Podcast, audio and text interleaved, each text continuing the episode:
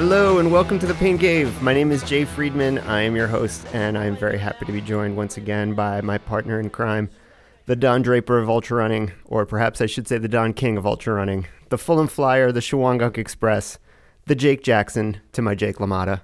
Phil Vondra, welcome back to the Pain Cave. Thank you, Jay. It is good to be back in the cave. It's great to have you back, and I am psyched to get into it today. Before we start, Phil, did you know that we are on Spotify? Wow, I did not know that. Where are we? R- Right next up to like Elvis's greatest hits or something like that? Uh, yeah, I think so. I, I think if you, uh, yeah, I mean, you can playlist us or something. What's That's amazing. In addition to Spotify, you can also find us on all of your regular podcast links, including Apple Podcast. You can download us from Stitcher, Google Play, or go directly to our link at gunksrunner.com slash paincave and download directly from there or just listen online. Phil, let's get into it. But before we start, what are we drinking today? We are drinking a Trillium Brewing dialed in double IPA. It's brewed with Moscato juice. I don't exactly know what that is. I- Is that from like amazing. a plant or what's a Moscato? I guess. I mean, Moscato is a wine, I think. I'm not really sure, but we're about to find out. Let's All give it this a go. sounds terrible. Well done. Don't judge it until you've tasted it. Okay. You're If I- love it. Oh, it smells amazing. If I fall asleep on the way to work, this is going to be problematic. Yeah, you're getting like a quarter of a glass. There I'm you go. That's I'm- perfect. I'm Thank you. Looking after people that don't even know it right now. Whoa, this looks amazing. Look at that Yeah, color. it's- wow. Got some nice haze to it. All right, cheers. Cheers. Here's to the Pain Cave on Spotify, right? Celebration. Oh, that's good. yeah, that's really good. You can really juicy. taste the Moscato. it. Yeah, I knew, I knew, I knew the taste from somewhere. no, that's excellent. Super fruity, juicy. So, right. Phil, the last time we were here was about six weeks ago, and we were going over our usual rundown of recent events and, and results and everything else. And we're going to do much the same. The, the fall tends to be kind of a quiet time, but this year we did have a couple of really good stories that we were following in more or less consecutive weeks with Big's Backyard and the 24 Hour World Championships, both of which had no shortage of storylines. Yep, Where do you want to start? It's not being quiet.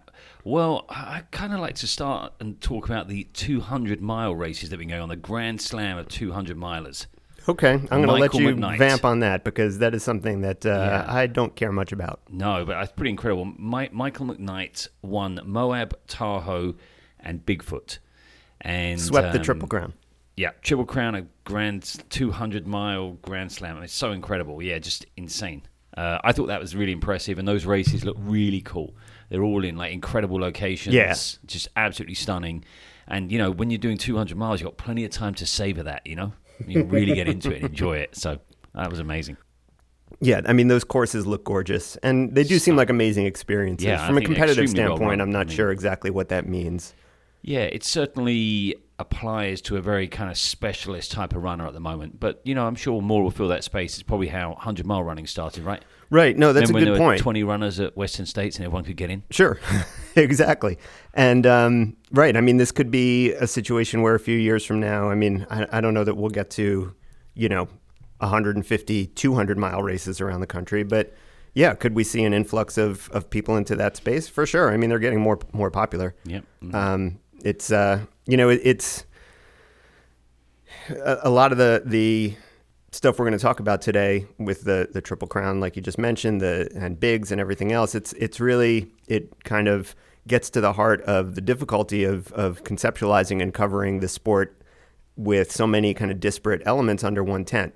I mean, the difference between somebody who's going out and, and running three 200 mile races in a summer or, or going and running for 72 hours straight or something like that is, is very different from Jim Walmsley running a 450, 50 mile or, you know, Yep. somebody trying to, to run, uh, you know, uh, break a Matt Carpenter record at Leadville or something like that. I mean, these sports are very, very, these are very, very different disciplines. Totally. Yeah, pretty Um, interesting. and it's just so varied, right? Yeah. All under one umbrella, though. Really. Yeah, and I think that's a lot of people. You know, there's been I don't I don't know if I want to say there's been backlash or anything, but you know the the amount of coverage that has been afforded to stuff like Barkley and Biggs and that sort of thing, I, I think has kind of rubbed a few people the wrong way who say, you know, this is this is the the face that we're putting forward as a as an ultra running community to the outside world.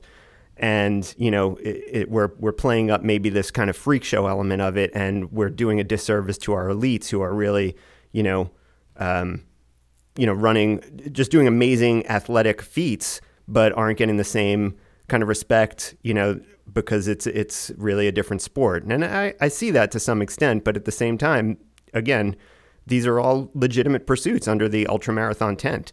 Yeah, totally. And and you know, there's there's enough of a, a, sort of spectator stroke fan base for all these disciplines. You know, I mean, the the things like you know Biggs and Barkley now are like crazy, and then these you know big races across the uh, the Alps. Um, you know, people follow all different types of things now, and you know, road 50ks and stuff like that. Yes, yeah. you know, it's really the fan base. You know, or the the spectator base is getting bigger. Certainly, um, there's no shortage of interest in these things. Right, right.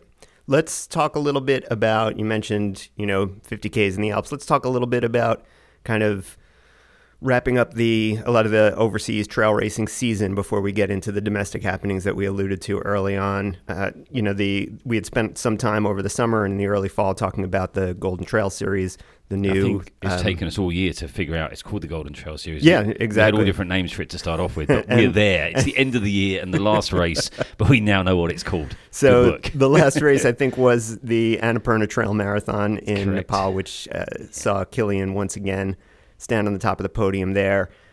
I, I guess you'd have to say a good, successful season for Kilian.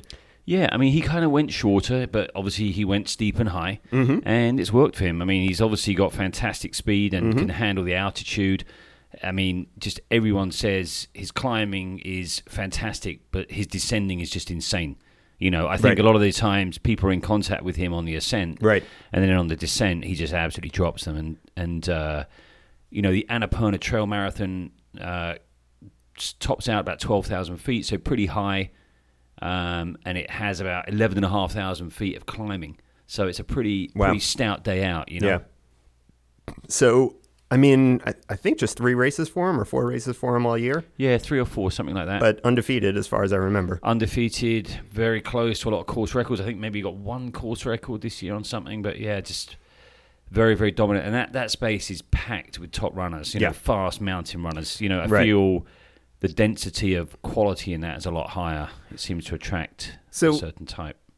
Is this Salomon Golden Trail Series? This, I think, being the second year of it and getting a little bit more visibility this year, certainly drawing top flight competition on both the men's and the women's side. Is this uh, a success at this point? I mean, we talked a little bit earlier in the year about how this is kind of getting hard to follow with all the different series. You have this, you have the Sky Running, you have the Ultra Trail World Tour, and, and God knows how many others.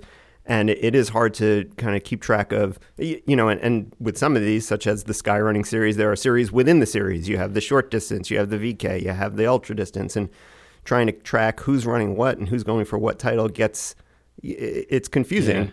Yeah. Is it has this been a successful experiment? You think with the Golden Trail series? I mean, I think so. It's taken me a, a year to figure out. It's called the Golden Trail Series, but it's certainly exciting and the coverage is good. You know, and I think the great videos on YouTube, the, right. the following the the race, you know, online. Um, I think that's good, and Salomon can obviously put money into this and and make the you know the quality of event very good, which draws in viewers, spectators, um, and that makes it exciting. And you know the races are close uh, a lot of the times, right? So I, I think it is a success for them.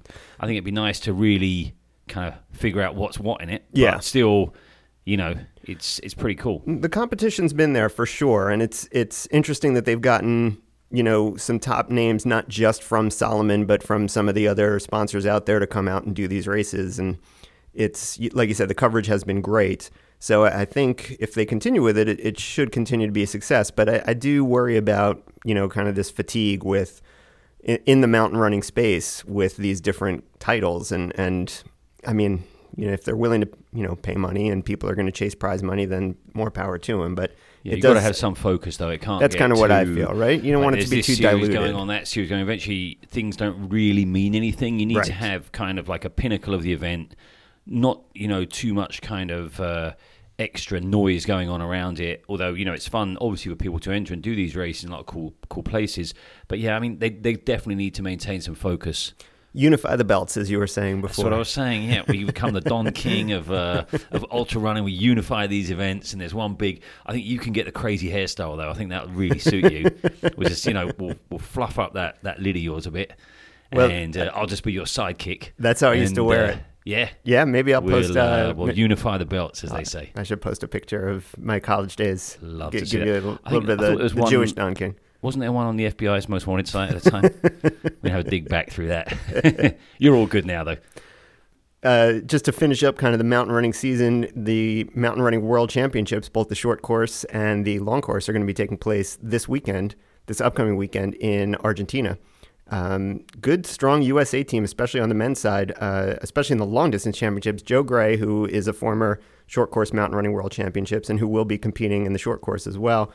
Um, I, I'm sorry, former mountain running champion, world champion, and multi time US champ. We've talked about him multiple times on the show before.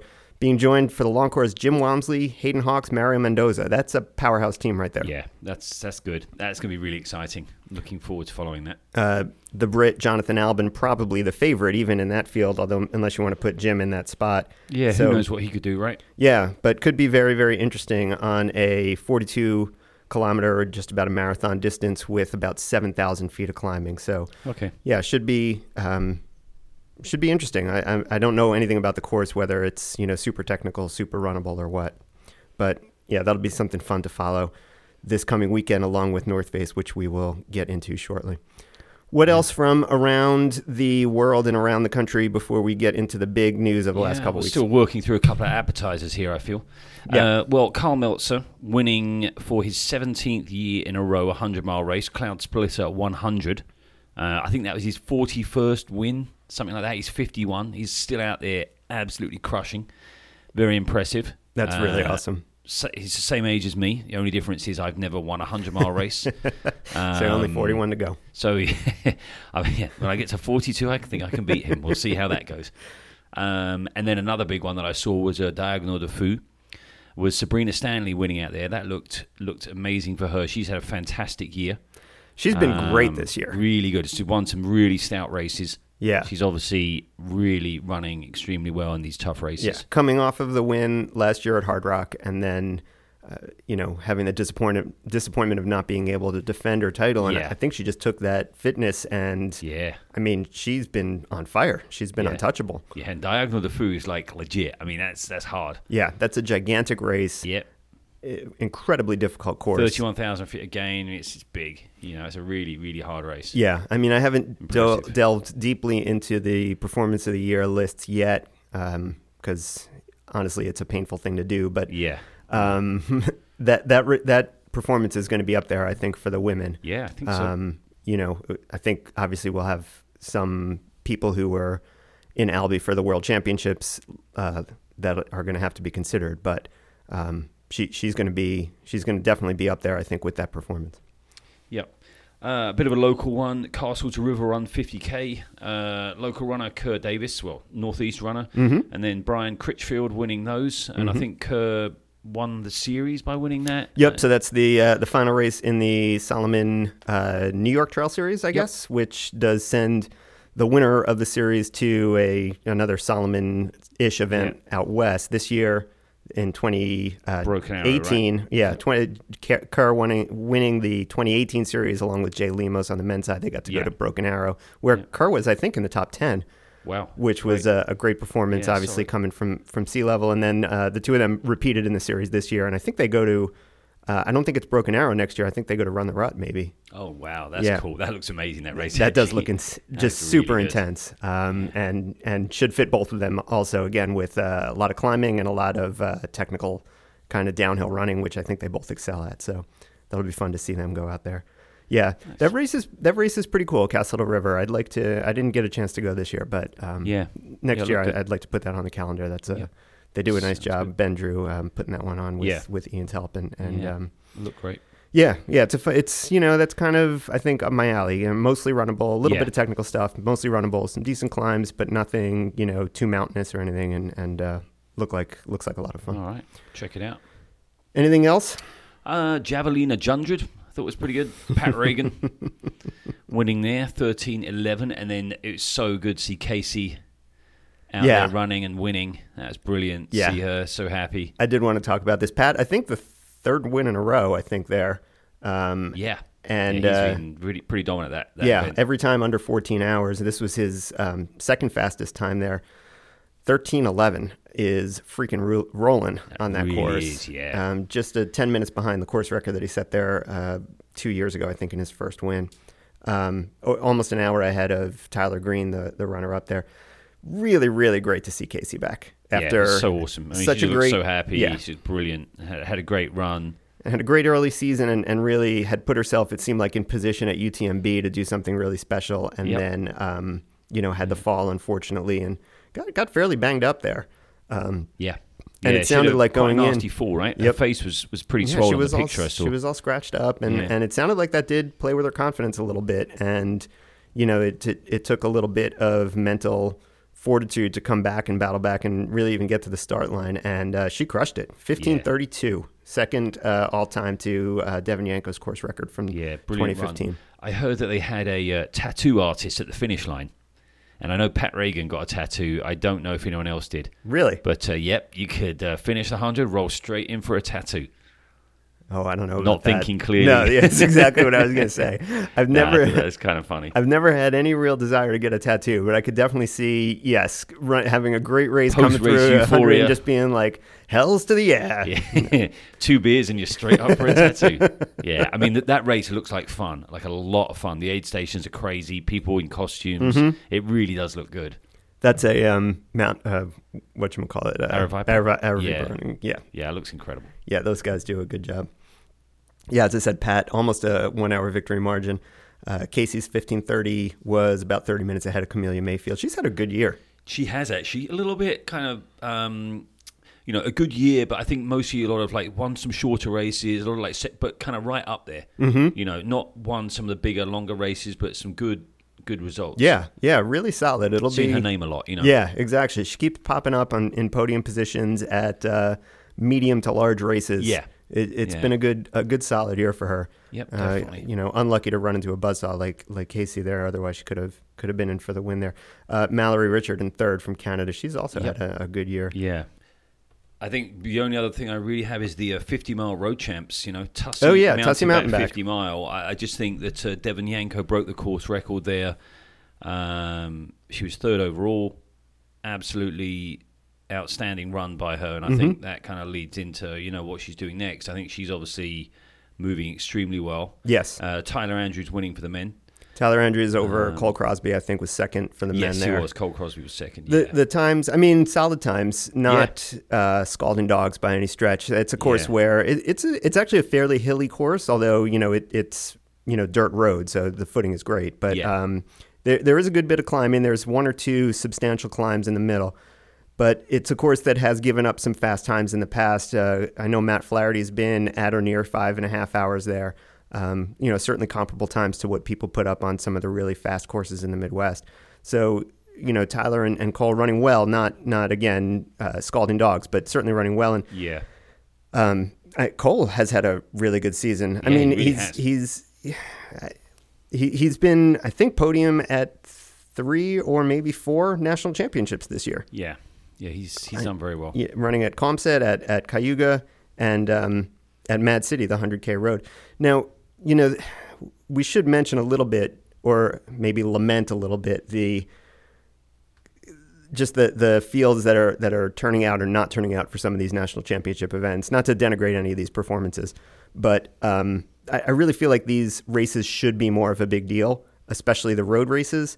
And unfortunately, they just are not getting the same kind of fields that we, or, or I think that the type of fields that we would like to see, especially when you compare them to some of the shorter trail championships. I mean, I feel like the 50K trail championship has been really pretty competitive recently. Whereas, you know, the 100K road championships are, are getting 20 to 30 people total. And, and the, Yeah. you know, the 50 mile road championships at Tussey, you know, used to be a couple hundred people and now are down to maybe about 100. And, and it, we're just not seeing the same kind of support for these races, which is concerning and, uh, you know, a little discouraging, especially when U.S. ultra running is really in such a strong point right now. Yeah, it really is. I mean, I'm not sure what the answer is. I mean, I don't know if there's prize money there or what the, the situation is. I mean, will they have the big sponsors for it? But um, it is tough because there's a lot of good big races out there, but these national championship races are definitely a little thin in terms of the numbers to really be able to say the quality was there to really Right. justify saying I'm the national champion. Right. You know, um, and I'm not entirely sure what the answer is, but uh, it definitely needs a little bit of thought to, to try and change that. So the prize money is there in some cases, and I think no, thank you. I think part of the problem is I, I don't want to say part of the problem. Uh, part of the issue, I guess, is that the prize money at these championships is not provided by USATF. The prize money is basically up to the discretion of the individual race directors. Right. And so it is variable depending on their budget and what they feel they can afford. And I know Ian in the past has gone out of pocket uh, Yeah. for to, to offer some pretty nice prize purses at Cayuga, and that that's helped keep the the um, field strength there fairly strong. But you know, we ascribe a lot of importance to prize money and the purses at these races when we're kind of considering what the conditions are that make for these great fields, and and certainly prize money has something to do with it. But that, I I- really don't think that's the only thing that people are thinking about when they're putting schedules together. Mm. I mean, case in point, the the, the largest purse, at, at least that I'm still aware of, is uh, Run Rabbit, which gives Yeah. fifteen thousand to the winner. And Yeah. while it gets some good, solid runners, is not putting Can be a together little thin at times. it- Yeah, right. It's not agreed. putting together elite fields of 10 to 15 to 20 people. You know, North Face is, and I think that part of that is because it's a fairly substantial purse, but I think more of it is because it's in, you know, the Marin Headlands and it's kind of a, a mecca, and, you know, North Face has the money behind it to make it a world class event. Yeah, and the marketing and But I don't think it's just prize money. I mean, UROC is still offering a substantial purse, and that has not helped the the field strength there very much. And you're still getting kind of a, a thinner kind of uh, field in terms of competition there. And then you look at Western States, which uh, you know is a, a rare case, obviously, but still no prize money, and still is going to give you the deepest field of the year, year after year after year. So Yeah. that can't be the only thing. I mean, it's got something to do with it, but I, I don't know what it is. And you know, the other thing is that you know most of these races are at least in some way feeders into the national team for world championships. So the winner of um, Caumsett or the 50k uh, road championships gets uh, an automatic spot at Worlds. The winner of the 50 mile trail championship usually gets a spot on the uh, trail world championship team. Uh, Mad City, the winner there, gets a, a, an automatic spot onto the 100k road championship team. And uh, it it seems um, inconsistent which of these teams are really, or which of these events, which of these world championship events are attracting our best talent to go on the world teams and which aren't. The competition for some of these teams is very, very intense. You look at the 24 hour world team, which we're going to talk about in a second because the world championships just happened. The competition to get on that team is fairly intense. And I really do think we are probably pulling our best 24 hour talent in this country Yeah, to no go to that to go to that uh, event. Whereas some of these, you know, it's like the 50, the, the World Trail Championships in the past, some years we have great teams. And then this year it was like they almost couldn't get a full team to, to show up. And I'm not sure why some of these uh, World Championships are held in such high regard by the people who are competing for spots and, and others are basically just like you know whoever they can kind of scrape off uh, you know scrape up a, a team for I, I don't I don't really know what is factoring into that Yeah, hard to know. I mean, I wonder if there's some kind of argument of like you take something like you know the North Face out in uh, in uh, you know California, and say that's the 50 mile national championships as well as this big race. I mean, I, I wonder whether you do that because generally that has a strong field, not the the best field necessarily, because there will still be names missing from it, But but it generally has a good deep yeah field, you know. Um, so use that and just, and just pick the big races where people turn up. You know, the like Lake Sonoma, maybe. You know, Right. that's a big fifty mile race. I mean, you're saying just attach it t- attach the national championship imprimatur to an already established race rather than trying to build up big a different names race. already. it's an interesting idea you know, I mean, uh, I feel some people might be a little annoyed, race directors, for example, but. You know, these are big races. It, it gives a lot of credibility. I mean, like for example, you know, you go to, you make Sonoma the 50 mile national championships. It's the golden ticket race. Right. it's a, but I guess if you've already got a golden ticket, maybe you don't go. Is it too close to states? So maybe that's not a great example. But I, I think, Right. you know, as an idea, maybe the North Face is the one.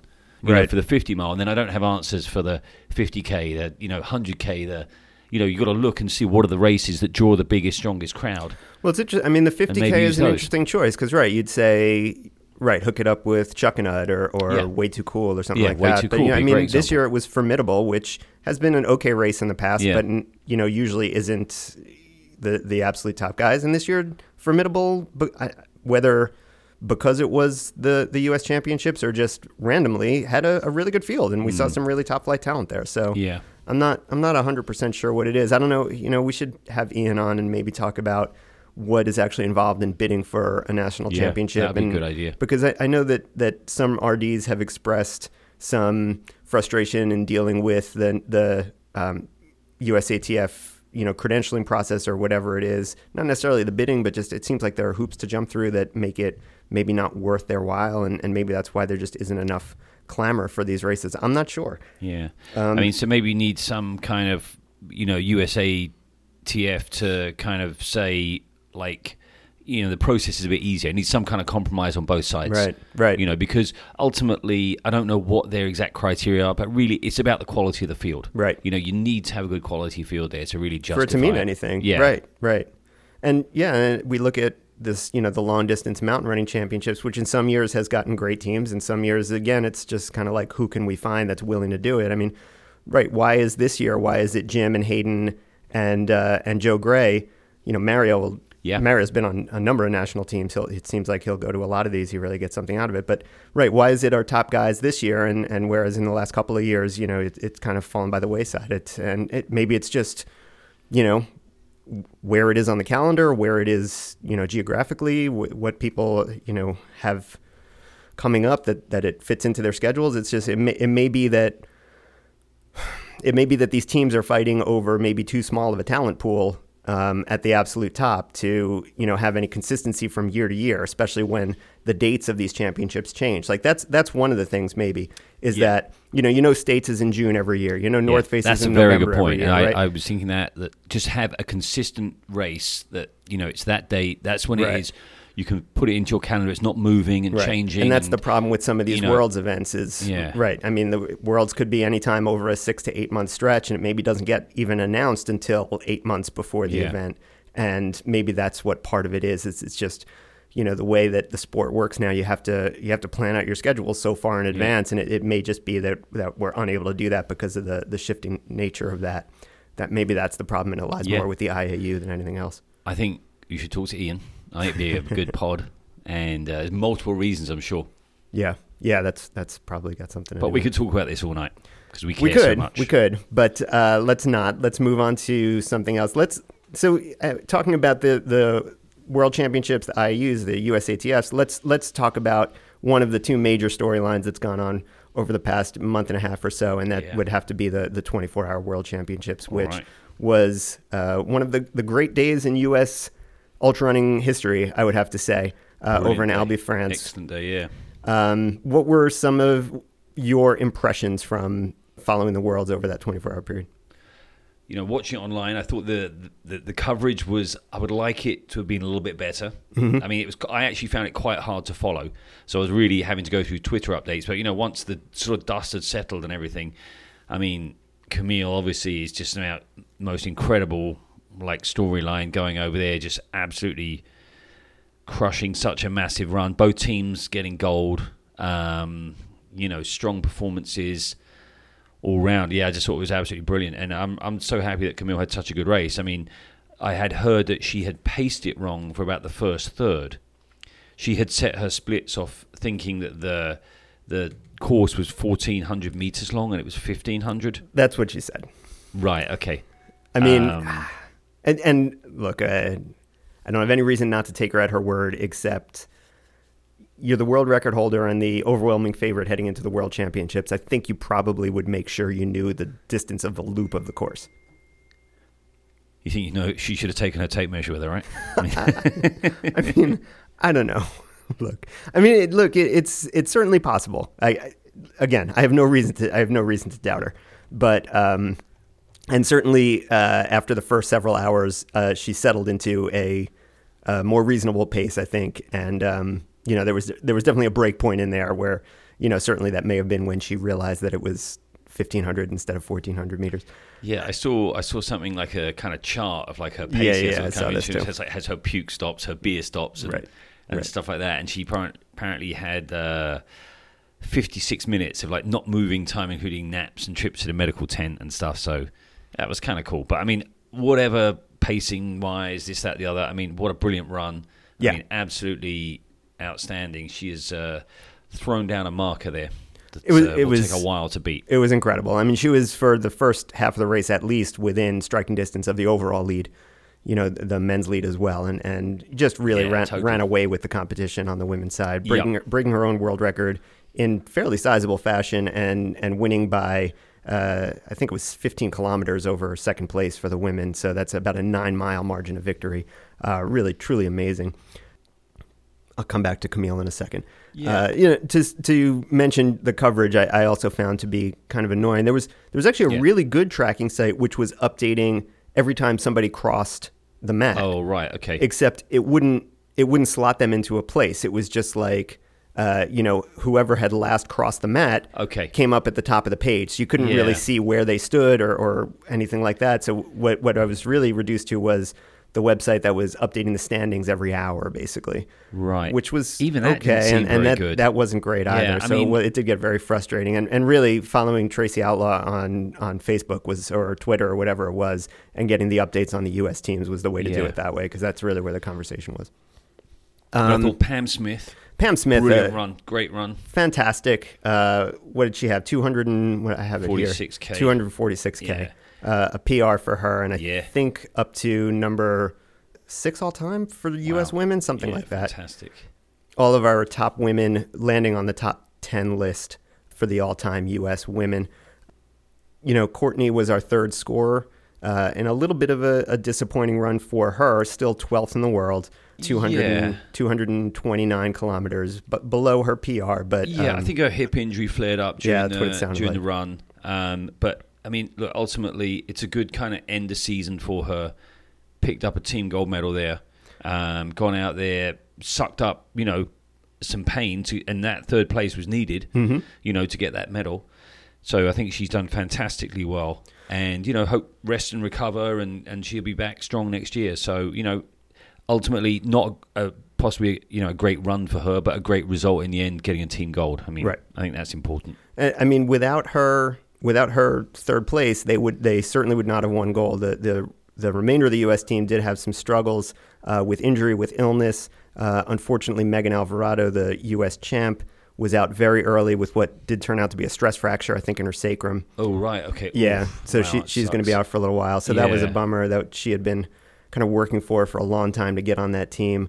Uh, I mean, I'm thrilled that she gets the the team gold medal, uh, but definitely a frustrating day for her. But yeah, between her and and um, I know Gina Slaby had had some some issues as well. Yeah, 185k for her, probably. Uh, yeah, well you know, below her yeah. her capabilities definitely. And I think Yeah. I, if I remember correctly, she had some back stuff and and some GI issues as well.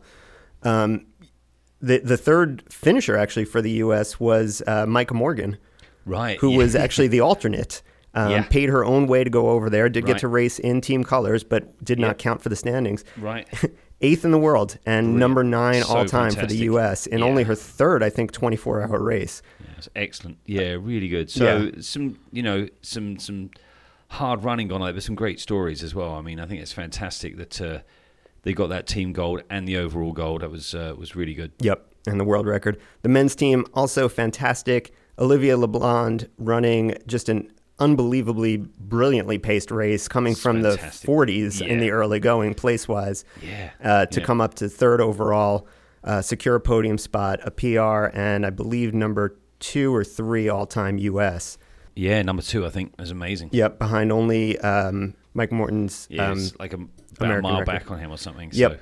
Uh, Jake solid. Jackson, I think also third or fourth 100 mile ever. Yeah. Uh, seventh overall, top 10 uh, in the world, and also top 10 U.S. I think he was sixth all time U.S.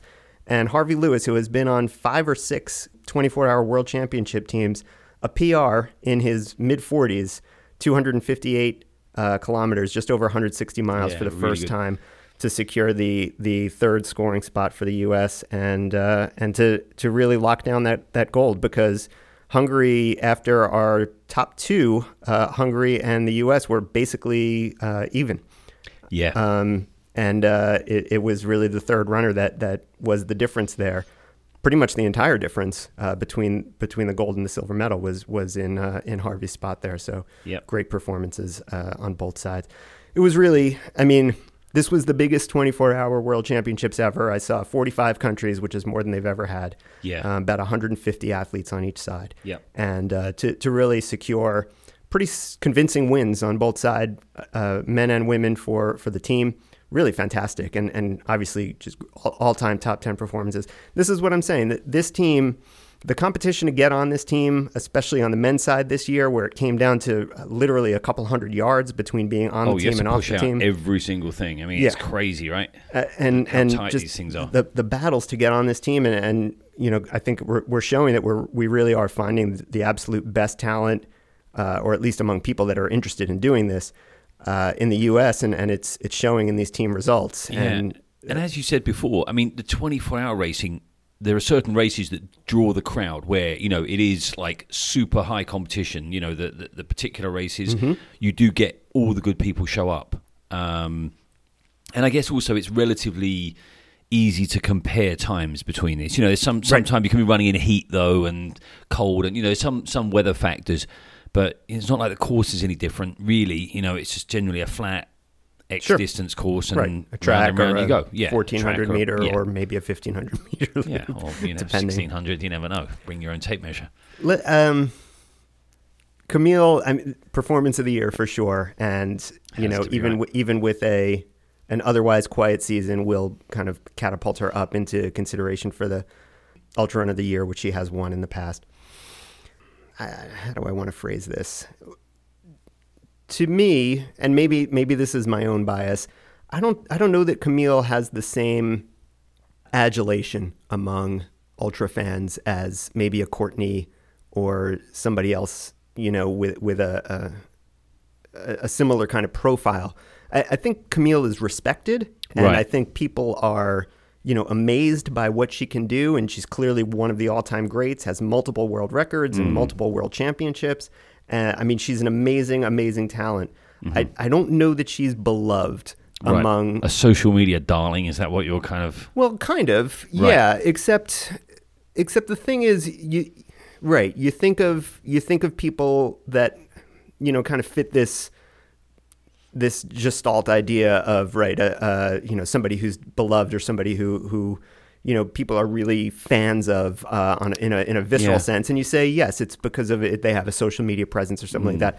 But Camille has a, a, a big social media presence. Mm. Yeah. Camille has a bigger social media presence than Courtney does, for example, Yeah. who I think is is often held up as her her biggest rival, I would guess. And yet, yet I think there's this um, this kind of groundswell or this emotional support, or uh, you know, for for fans of Courtney that I don't know that is there for Camille. Like I said, I think Camille is is kind of revered and respected, but not loved like Courtney is. Right. I just wonder, and- maybe that's just my perception, or maybe that's my own bias because Yeah. um, I, Well- I, because I would, yeah, I would consider myself a Courtney fan, whereas I would consider myself more of, um, you kind of respect uh, right, Camille and some- like, wow, amazing achievements. Well, yeah. I I, mean, I, I don't root for her. I, I, I root for her, and I certainly was pulling for her this weekend, but I don't Yeah. root for her in the same way. And if Right. you said who would you want to see win the world championships, I'd rather, I'm as a fan, I would root for Courtney over Camille. right. Okay. I, I just don't know why that is. Yeah, I, hard to know. I mean, I think, and I'm just kind of you know throwing it out there, just straight off the top of my head, like um, Courtney's sponsor is Salomon, right? And I think Camille's is Nike. Is that right? That's true. Okay, I think Salomon do a very good job with their videos. Very touchy feely, very warm. That's interesting. You know, it's quite kind of like it, their style of making these videos Mm-hmm. is is really draws you in to really love the person. Whereas Nike's a little bit more matter of fact. It's a bit more cut and dry. It's a bit like you know we're running fast, we're kicking butt here. You know, whereas Courtney's a bit like you know peace and love and gummy bears. That's you know, interesting. and I I wonder if the meet the way that their various sponsors portray them, the Salomon obviously massive in the space. Right. I, you know, I'm just kind of thinking out loud there. I wonder Yeah. if that's one of the reasons. And we know Salomon churn out some fantastic YouTube videos and social media stuff. Right. Nike, not so, you know, and we know, I mean, Nike's kind of having some issues right now. And Yeah. We're not too happy with them. Well, I'm not, but most people, They make you good know, shoes, though. that's your opinion. Okay. anyway, No, that, that's my theory. That's an interesting point, Yeah. and I, I wonder if that colors it uh, to some extent. The thing is, I well, I shouldn't say I don't watch the Salomon videos. I do, and and right, maybe that's maybe that's a uh, kind of a groundswell of emotion that I don't kind of take into account. I don't know. You know, and, and we may be overthinking this. This may just be as simple as Courtney's had the most success at, you know, huge trail races that, you know, we all follow obsessively, Western States and UTMB and, and all that stuff. Yeah. And, you know, she got a lot of goodwill from from Big's Backyard, which continues to be kind of a media darling. And, you know, where Camille has had her success on the track and on the roads mm-hmm. and in kind of the parts of the sport that maybe not that we don't care about as much, but that the media treats a little bit differently. And maybe it's maybe it's just a residue of that. Maybe it's just uh, this is a trail centric sport right now, and that's where That Courtney's be a- made her bones. and and, well, yep. and it's you know that that could be as simple as as what it Yeah. is. But who knows? They're both amazing. They are. But They- anyway, they're that's bo- good. Good uh, points. discussion. congratulations to, to both of them, to everyone involved with the, the U.S. 24 hour team on both the men's and the women's side. And, and sincere congratulations to Camille for, you know, her second straight world record there. And God knows how many times she's now won the world championships in various disciplines. Uh, Just an, an amazing athlete. And I, I am a fan. I'm just, I, I, I don't know. I have a, a different emotional response to, to her stuff than, than to some of the other women out there. But, but that, that shouldn't, that shouldn't detract from anything that she's been able to do. Really amazing. The other big story, not to transition inelegantly, but we did mention Big's, and Big's once again uh, did not disappoint this year. Absolutely did not. I mean, it's such a brilliant format. Um, I absolutely love this this race. Um, it's such a cool event. I mean, just Laz is such a character. All the runners who show up are such characters as well. It just has such a buzz to it. It's amazingly easy to follow online. It's as well. incredibly easy to follow. And you know, I think we were saying last time that you could just make this even better with just like these cameras on the course. And we're, um, we're getting there. People sure. running with GoPros. I mean, you could turn this into an ab- I mean, f- a total phenomenon. And I mean, I'm- not that it isn't kind of already, but you could even take it to the next level. I think I'm sure we're not far away from that by any stretch. we Um, could be GoPro runners there.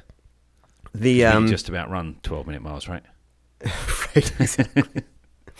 now, the the format of this race really does just make it is just built for narrative. Like the the, Oh, totally. the storylines So that come cool. out and just the the following of these people, and you can really just see everything just disintegrate in real time. And then So you know, brilliant. if we're just as, as we're following most of the time by just updating the you know the the results page every hour or so, and you're you're trying to read it for those of us who are not really there there on the ground.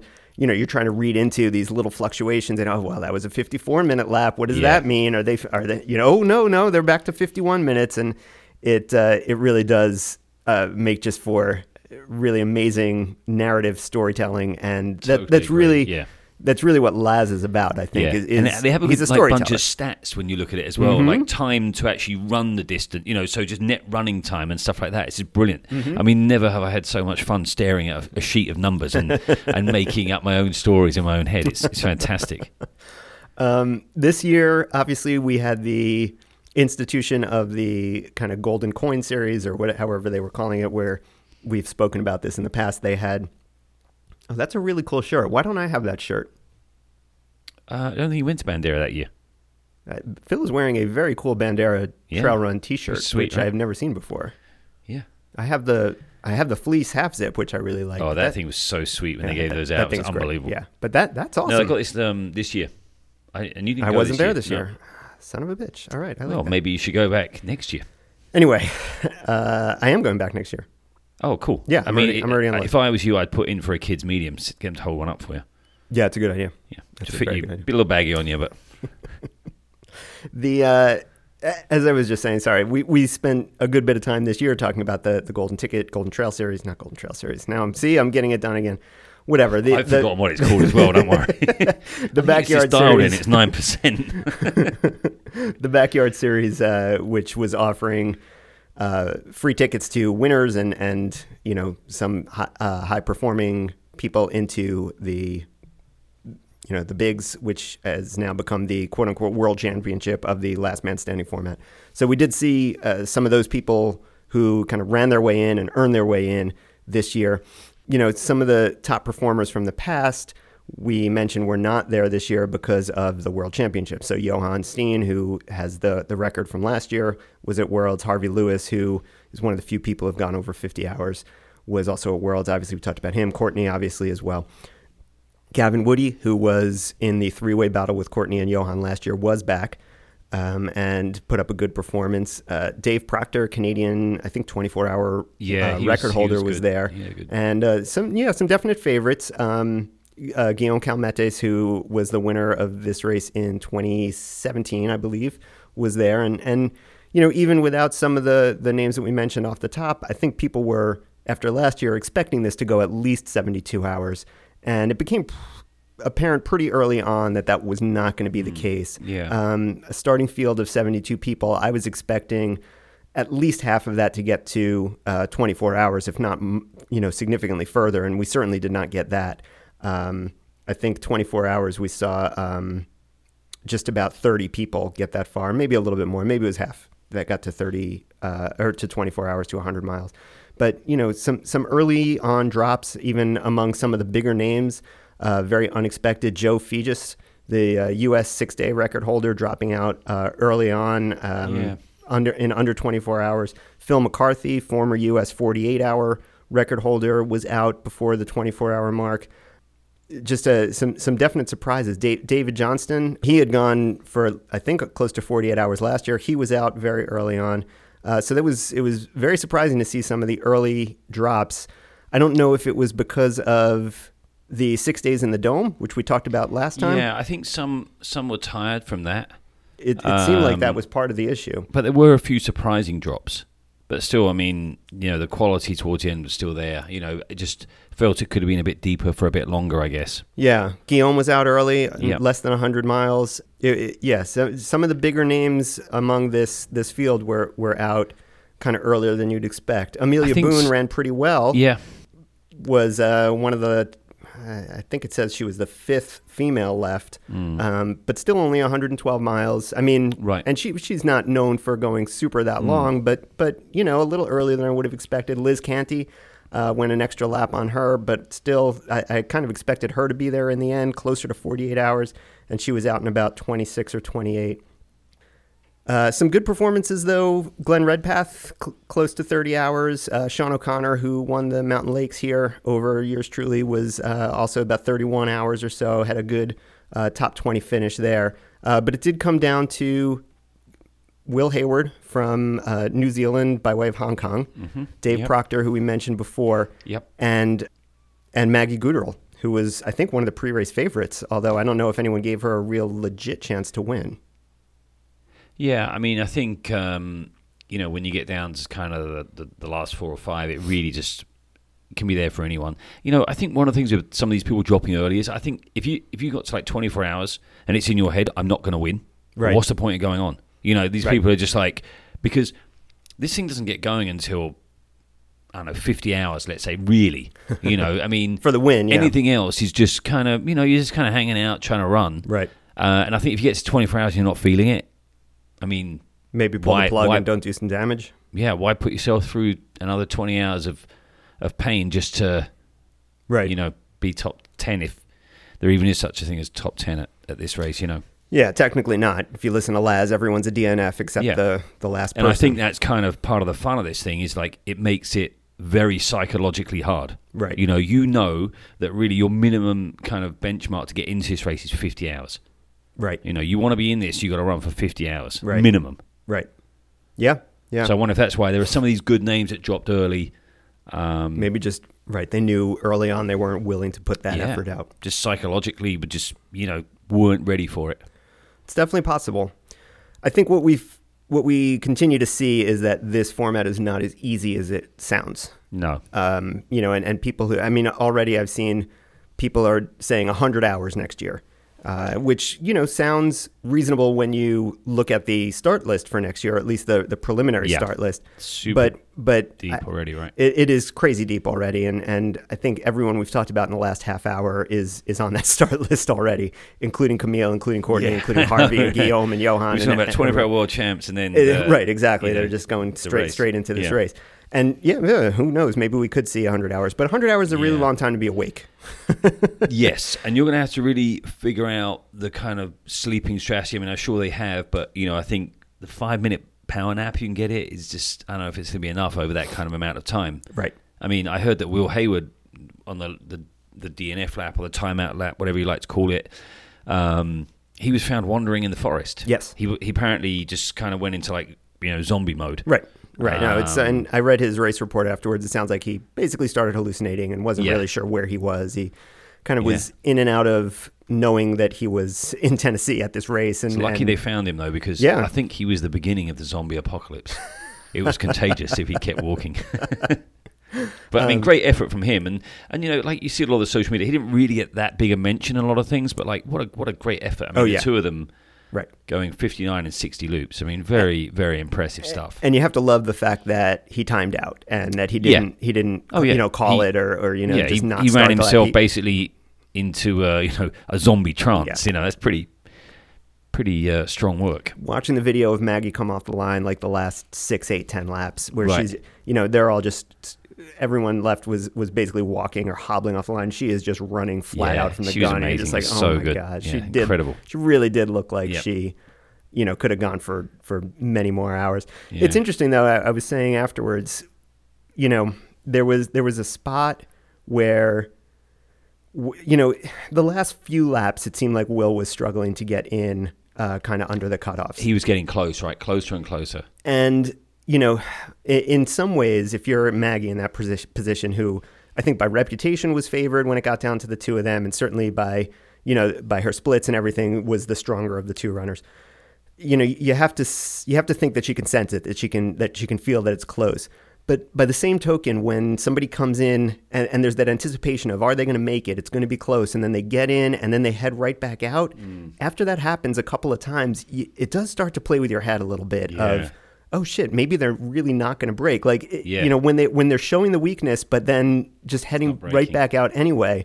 That really is a bit of uh, A bit gamesmanship going on, maybe a little, little probably unintentionally on Will's part. But, could you p- have a bit of gamesmanship by coming in fairly close to the thing, couple of minutes, bit of a meal, kind of looking like you're struggling, and then like you know, kind of drop the hammer on a couple of laps, and they're like, oh, they've rallied, and I'm like in a low now. That's exactly it's right. over for me. That's I mean, I wonder right. how much this goes on. Well, a lot of uh, all having done one of these in the past, a lot of these sort of things do go through your head, and and Yeah. like I mean, we had there was one guy who And this was is sleep deprivation. Yes, this isn't even exactly. normal head. And you know, people who are just consistently coming in at like 57, 58 minutes, and, and you're just like, do they know something? You, you start to doubt yourself. Like, what do they know So that I don't know? Like, Yeah. you know, you know, because it, it, it seems as if they're, as if everything is intentional, or at least you're placing this perceived intentionality on it, and it may just be obviously that they're they're struggling and not really showing it. But Yeah. it, it does. Everything starts to play with your head. It's very very interesting. yes, it's very cool. Anyway, one of my favorite weekends of the year for sure oh, to Oh, follow. totally. And, yeah, I mean, I was just I was in such a low after it was over. yeah, yeah. and, and just like like we were saying, so exciting to follow. And you compare that to the World 24 Hour Championships, which was kind of hard work to follow. Brilliant Yep. results all round. Yep. When the dust had settled and everything was kind of clear. Yep. But just so so much of a pain to follow. But Big's backyard just so brilliant to follow. Just absolutely glued to refreshing. Yeah. Twitter, Facebook, Instagram. You know, like all of these social media Yeah. outlets. Just so good. the coverage afterwards, at least among the mainstream or the more mainstream media about this, was um, you know showing it, showing us that you know women and men are equal and everything else. And I found a lot of that to be very uh, kind of juvenile. And I mean, we've those of us who follow the sport know that as these races get longer and longer, top women are going to compete with top men. and I didn't, yeah. I didn't necessarily think that this was a um, a you know redefining the gender roles in the sport or anything like that. Right. I thought this was just an amazing performance from an amazing athlete. Yeah. Um, to, and and to to try and make it into more than that or some sort of you know gender statement, I, I felt cheapened it a little. I didn't really like that aspect of the coverage. But when you're going to bring in outsiders to cover it, I guess that's the risk. Yeah, they're just looking for a story, you know, like Yeah. hardcore like me. We just rose above that social media noise. Well, I mean, Bigs next year. Unfortunately, I'm not going to be able to go. I have a family thing that I already know about for that weekend. Well, so a lot of elite runners uh, breathing a sigh of relief when they hear this Oh, podcast. sure, They will yeah. be very, very happy. I'm sure. Psychologically, they'll be way stronger now. Oh yeah, no, Camille is. I'm sure was very nervous she will sleep that. a lot better for a, Yeah. a year. So the big news coming up this coming weekend, other than the World Mountain Running Championships, which we touched on, touched on briefly, is kind of the unofficial end to the trail racing ultra season for the year, which is the North Face Championships out in California. Yep. And since we are not going to be on again before then, let's do a quick preview Yeah. before we sign off for the a week. good way to end the, the season, if you like, right? It's a big Mhm. one. So this race obviously does uh, over the past several years has has drawn one of the top fields of the year, especially at the 50 mile distance, with the exception of possibly Lake Sonoma.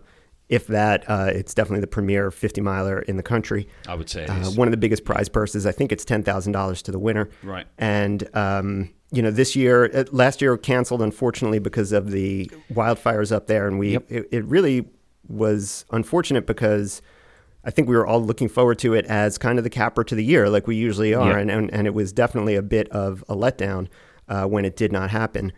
This year. It looks like everything, uh, even though there are some wildfires, I don't think they're close enough to affect it. No, so I I, don't think there's any reason yeah. to to suspect that this will not go off as planned. Let's talk about the let's talk about the women first because I actually think the women might be the, the deeper of the two fields this year. Super deep field for the women, yeah. The pre-race favorite for me is the defending Western States champ Clare Gallagher. Has to be. Same for me. Uh, has not raced since Western States, but was second here in 2017. yeah. She is one of the most talented, if not the most talented people in ultra running today in terms of just pure speed and you know just a mix of speed and endurance. Yeah, absolutely. Excels on runnable courses. Um, has obviously had uh, great success here and in in the Northern California area. Um, to me, she's the favorite. Yeah, totally. I mean, the win at Western States was absolutely fantastic. This course really suits her. Like you said, has a good history here. Totally the favourite for me. But I mean, it, you know, it's ultra running. Anything can happen, and there's a lot of hungry ladies right behind her, ready to to you know be snapping at her heels and and win this race. Yeah. Now, the the one woman who I think really could have given her a shot that was on the start list was Ruth Croft from New Zealand, who is Yeah, she's of not going to be there now, right? unparalleled at the kind of 50 mile to 100k distance uh, worldwide, and that would have been a good battle. It looks like she's either Ill, uh, injured or, or sick, and, and is, is unfortunately not going to make it. Who else do you like on the women's side to, to really make some noise and maybe challenge Clare? Yeah, I mean, I think Devon Yanko is going to be up there. I mean, you know, According to Iron record- Far, she's out though. Oh really? Yep. Oh wow. Okay. Yeah, that was just updated a couple days ago. Oh wow, that's a shame. Yeah, because that, that would have been right. She would have been my pick, especially coming off of if she was recovered from her performance that you that you referenced earlier at Tussey. Yeah. uh, coming off Oh, of okay. that, Right. and and with a ton of success at the 50 mile and 100k distance, obviously a marathoner of, of uh, great reputation. Yeah. um, she would have been a, a, a definite pick, and, and and also somebody local to the Bay Area who knows those trails very well. So I mean, another pick for me would be Amanda Basham. I mean, she's had a good season. CCC. She's she's thrown down some good results. Super strong. I think she could do well there. Also out though, Really? According to iRunFar. Anyway, Wow, so okay. she's running uh, Cape Town instead. So I was just saying how strong and deep the field it. Was. Well, unfortunately, basically yeah. everyone's out now. Right, Ruth is out. right, no, no Ruth Croft, no Okay, Devon Yanko, no one Amanda. more try. Anna Mae Flynn. Anna Mae Flynn is in, and right, uh, good. to me, yes, she she's the next in line. I yeah, think. she's she's gonna you know probably have a very good run out there, especially as the field is thinning out by the minute. uh, I mean, Brittany Peterson, Brittany, the runner-up at Western States this year, and Yeah. did she win uh, Bandera? Bandera, Yeah. she did. Yeah, so I think she she could well be up there. Taylor Nolan.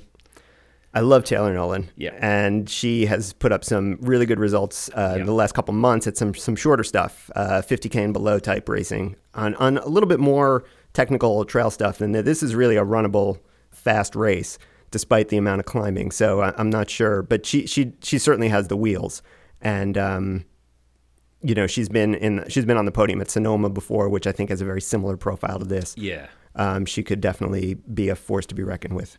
I like Addie Bracy. Yeah, she could. She could have a great run. I mean, YiOu Wang as well. I mean, she's local to that area. I think she could. Yep. She could have a great a great run out there. And she's had some decent results this year. being a little bit quiet, maybe resting. You know, like maybe she could have a have a good day out. Yes, we talked about YiOu earlier in the year after she was second at Sonoma, ran her way into states, and, and she's had a ton of success at Sonoma in the past. I don't know that she's really raced uh, North Face, at least in the, in recent years. And we, we spoke about her a little bit after she DNF'd at States as, as a race that she really hadn't figured out yet. And, and really Yeah. since then, th- this I think this year has kind of followed kind of the YiOu pattern, which is, you know, some really fast early season results, kind of a little bit of a flame out in the middle of the year, and then she's kind of quiet. And, uh, you know, it remains to be seen whether she has kind of a late season surge in her. That's not something that she's been able to, to kind of show in the past. But like I said, she hasn't really raced North Face to my to my knowledge. She's certainly, again, as somebody with a lot of success at Sonoma in the past on similar types of trails and some of the same trails. Um, you know, somebody certainly to watch. Any dark horses you like? Um, I mean, I think that you know I've kind of looked at the at the list and kind of picked the sort of like I think Abby Levene. Abby could- Levene could is a really good dark Ladia horse. Mm-hmm. Albertson Junkins, I think, could be good as well. You know, I just think a lot of these runners have had some good wins throughout the year, some fast races. A lot of it's going to be, you know, how it's going to go on the day for them. I mean, Clare is obviously my, my number one Yep. number one pick, but there's a lot of other runners there that have had a good year, had some good races. Um, you know, either wins or or highly uh, high placings. You know, podium finishes. Yep. Uh, it's just going to come down to the day, I think. I'm going to say for my podium, I'm going to go out on a limb, not really, and say Clare number one. I'll say Anna Mae Flynn two, and I will say Addie Bracy in the third spot. Well, I don't know whether I'm going to be able to agree with you, but I think I think Clare. Um, who did you say was second? And uh, Anna Mae. Okay, I'm going to go with Brittany Peterson Nice. and YiOu Wang. Okay. Going to be my my top three on that one. Very good. The men's side, uh, also, you know, deep, maybe not quite as deep as it's been in the past, not but as deep, I think. I mean, well, I think the women's field was obviously a, a lot deeper. You know, you mentioned a few drops there, which is kind of a shame. yeah, Uh, the men's field's solid, but but not quite as deep as the women's. right. Some some good names certainly. Top of the list has got to be Jared Hazen. Totally, yeah. I mean, race at Leadville, I think was his last race, right? DNF there, Yep. about 45 miles in. Um, he, I guess he's the favourite, although I do like Matt Daniels as well. Yep. I think Matt Daniels has that speed. Yep. Um, I think, I don't know, I think that's going to be a really solid race between those two. I, I'd like to see Matt up there. I have to say, if if Jared had not won Lake Sonoma earlier this year, I might not be so convinced that he was going to be on the podium. But Right. He showed me something with that win, and then obviously backing that up with just an unbelievable run at Western States, uh, number two all time. Uh, in Yeah, I mean, that sub was, fourteen that was pretty, pretty stellar, right? That was unbelievable. Um, but yes, uh, Matt Daniels, uh, the fourth place finish at Western States in his first Yeah. hundred, uh, the winner of Black Canyon in course record time earlier this year, and you know famously he of the sub four mile, Yep. sub four minute mile, is on a, a, a runnable, fast-ish course is Yeah. is going to be hard to bet against. If he gets his ham game right, it could be a deciding factor, right? Just got to make sure it's the right ham, right? Damn right. Yeah. yes. Uh, who else you got that you're looking forward to, to following? Um, Sebastian Spehler, Yeah. I think could be up there. He was second at Sonoma, I Mhm. think. Yep. He, he has some pretty good speed. I mean, hopefully he's over here. You know, been over here a while, getting used to the time change. Big time change to to Europe for Yes. him. So hopefully he's been here for a couple of weeks, getting out on the trails. Um, I like Drew Holmen as well, younger guy, uh, won at Cayuga. Yep. Um, hopefully he has a good run. I mean, he has some some good speed. Yeah. So, so Yeah. that could be pretty exciting. And I think Debo's going to be there. Debo is going to be there. I I really have no feel for where he's at right now. It's been Hard to say, right? He's good, he's healthy, he's back, but he has- doesn't have a deep base of training. That's exactly right. Injury, so it, knows? that's exactly right. It seems like I mean I think he'd be the first to admit this was kind of a lost year for him, at least on the Yeah. on the international stage. And and right, I think that the best thing that we can say about him is it seems like he's healthy. Yeah, Um, and and, it seems like he's finally got some uh, consistency over the past month or two. Yeah. But I, I really don't know where kind of get a good result, put a full stop on the year, and then focus on next year, and you know, start the season healthy and good, and Right. and really, you know, kind of go from there. obviously someone who lived in uh, Marin County for many years knows those knows trails very well. He's been on the podium yeah. there before, so I certainly wouldn't be surprised to see him do well there. I think I would be a little surprised to see him in the top three, uh, standing on the podium. But I think, think uh, top five. I could definitely think see him in that five to ten range. That that would you not know. shock me by any Right. stretch. Um, uh, you know, a, a lot of kind of uh, younger guys with some some speed, but maybe not the credentials that we're aware of. Uh, some guys that have been kind of on the periphery of the absolute top of the sport. Uh, Drew Holmen is one that you mentioned. Uh, Yeah. Ryan Kaiser coming off of a win at I Am Yeah. Tough earlier this fall. Brian Condon from California, who's had uh, a lot of success at some of these shorter races as well. Senseman is on the start list. Yeah, he could have a good day. Hard, hard to really know. I mean, I, I, I'm not sure where his training's been at. I've Yeah. seen a lot about him recently. I, I'm finished betting on him. I, I mean, Right. you know, for for me, if he has a good day, it's a bonus and good for him. Right. And uh, you know, it's certainly you know we'll, we'll talk more about the, Hard the Cowboys and everything else when that happens, but. You know he's just as likely to blow up as he is to, to Right. run well, and you know, Yep. unbelievable talent, just like many of these other names. But Yeah. you know, it's it's not anyone you'd ever want to kind of put actual money on or anything Right. like that. Any other dark horses? I know you had mentioned uh, Drew really. Holmen. I think is, is one to watch. Yeah, I mean, there's some uh, Euro, some Europeans coming over. Thibaut Garivier. I really Yeah, I don't really know well, anything about him. I think he's uh, won some of the um, European races. The um, Temp- Templiers, is it what called? Les Templiers, yeah. Templiers. I think he's won that. Okay, so- I know he was on the podium at CCC. That's kind of right. about okay, it. Okay, so I think he has a you know a decent bit of speed. So Yeah. interesting to see him. I mean, those are more, you know, those are technical races. Yeah. So it, I, I have no idea what his, Yeah. you know, affinity is for for a kind of a more of a track meet type uh, atmosphere that that he'll see this weekend, especially with that kind of top end speed among the front runners. But yeah, I mean, you never know. Podium picks. You want to give me a top three? Um, I'm going Matt Daniels, Jared, and Sebastian Sebastian Spehler. I'm gonna go with Matt and Jared one and two as well. I like All that. I'm gonna actually a name that we didn't mention. I'm gonna I'm gonna pick uh, Anthony Costales for third, uh, right. course record holder at Moab Red Hot and um, the winner of uh, Way Too Cool earlier this year. A lot of speed there. Definitely a runnable kind of guy. He has not been uh, active really since the spring, but um, I, I think if he's healthy, he he's got as good a shot right. as anyone. So You love going out on a limb. I love it. I do. Sounds good. Big news today in the uh, ultra running world, actually, for you, is that the wait list started to move for uh, for a race that you are signed up for. Oh yeah, for Vol State. Yeah, made it off the wait list into the race. So I think uh, commiserations are in order. Uh, we can drink to that Um, yeah, for so- 314 miles next spring. Pretty pretty interesting. Yeah, Congratulations. That'll be squashed armadillo all the way. Now you are uh, screwed, as they say, or uncrewed for that race. Totally. Yeah, going to be sleeping in laundromats, on floors, Yeah. in lounges, in people's gardens. That's good. It saves me a trip to Tennessee. Should be interesting. yeah, but to sync with the medical work you'll be doing on me when I get back. Here's the only issue is oh, and I did want to do one more thing before we signed off. Um, I am going to live on the air register for the Western States Lottery. So here we go. all right. I am currently right now signing the waiver, and uh, oh fuck, never mind. This is gonna take me a while. I'm registering for the Western States Lottery right now. I know you already did that.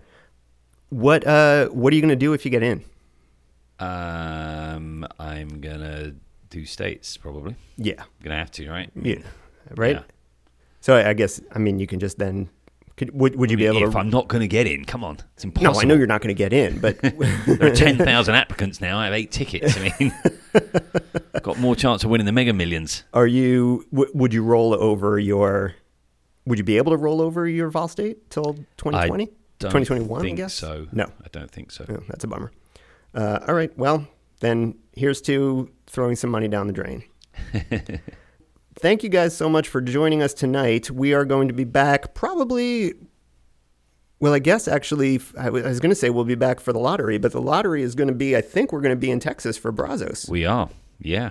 So we'll be back in mid December after we thrash ourselves into dust in Texas, and we'll recap the North Face 50. We'll recap probably, obviously, Brazos, but also most likely uh, the big 24 hours out at Desert Solstice and everything else. And we'll talk a little bit about Ultra Runner of the Year and Performance of the Year at that point. So stay tuned for that. Sounds good. Thank you guys so much, and until next time in the Pain Cave, keep putting one foot in front of the other. broken down and beaten up. The years have been long and tough, but I'm not dead. Happy now just to spend some time with friends and have a roof above my head. I'm not jaded, just been faded, like a good old pair of jeans. Rusted like a proud old car that's drove a little too far and seen too much rain. But long ago, as a child, I look at the night sky in wild wonderment. Then ride the bus and feel upset